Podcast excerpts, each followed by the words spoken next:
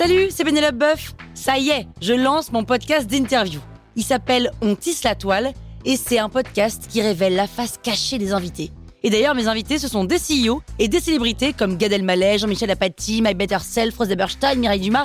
Et évidemment, je pose des questions qu'on n'ose pas toujours poser et je leur fais faire des tests, des challenges, je leur fais jouer l'harmonica, grignoter des trucs, bref.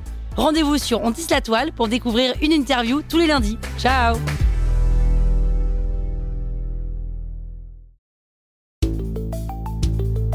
Vous êtes entrepreneur Vous voulez donner une trajectoire optimale à votre startup C'est parti, on attaque le 34e et dernier élément. J'ai essayé de vous aider avec ce podcast à entrevoir comment comprendre les éléments qui constituent le système startup. Mon objectif est qu'avec ce nouveau savoir, vous puissiez minimiser les erreurs évitables. J'espère aussi vous aider à y voir plus clair sur vos urgences du moment et ce qui va venir. Alors si on devait retenir quelques points, les voici pêle-mêle. Une startup, c'est contre-intuitif.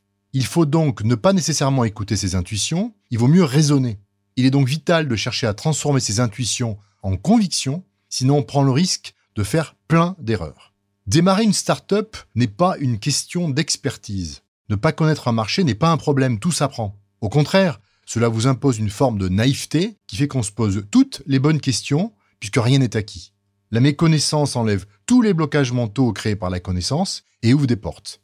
Une start-up, c'est un organisme qui itère constamment. On ne crée pas de la connaissance en réfléchissant, en tout cas pas uniquement, mais surtout en faisant. Il faut donc décider de faire des choses sans savoir si on a raison ou tort. Mais c'est aujourd'hui le seul moyen d'avancer. Alors il faut évidemment admettre quand on a eu tort, et il faut donc avancer par tâtonnement en travaillant avec ses clients et vite tirer des conclusions et changer presque tous les jours. C'est pour ça que l'idée originale n'est pas si majeure. C'est pour ça qu'il ne faut pas aller trop vite au départ, et c'est aussi pour cela qu'il faut mesurer et créer avec de la donnée pour mieux décider. Cette capacité d'exécution et d'adaptation fait les bons fondateurs.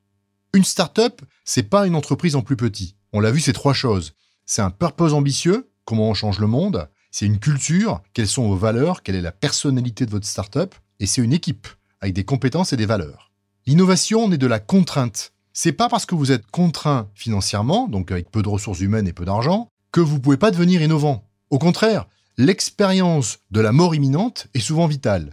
Je sais, c'est un mauvais jeu de mots, mais la contrainte oblige au focus. L'argent n'est pas une solution au départ. L'argent permet d'exécuter plus rapidement ce qui fonctionne. Donc tant que ça fonctionne pas, l'argent n'est pas un problème. Il faut bien comprendre son terrain de jeu, son marché. Ça paraît évident, mais la plupart des fondateurs ignorent trop souvent ce sujet et le survolent. De cette compréhension intime découle un bon positionnement, une stratégie de croissance, une roadmap produit, une bonne cible, tout en construisant des barrières à l'entrée. Il faut accepter l'imperfection. Dans une startup, il y a beaucoup de choses qui ne fonctionnent pas. On ne peut pas tout adresser et tout réparer.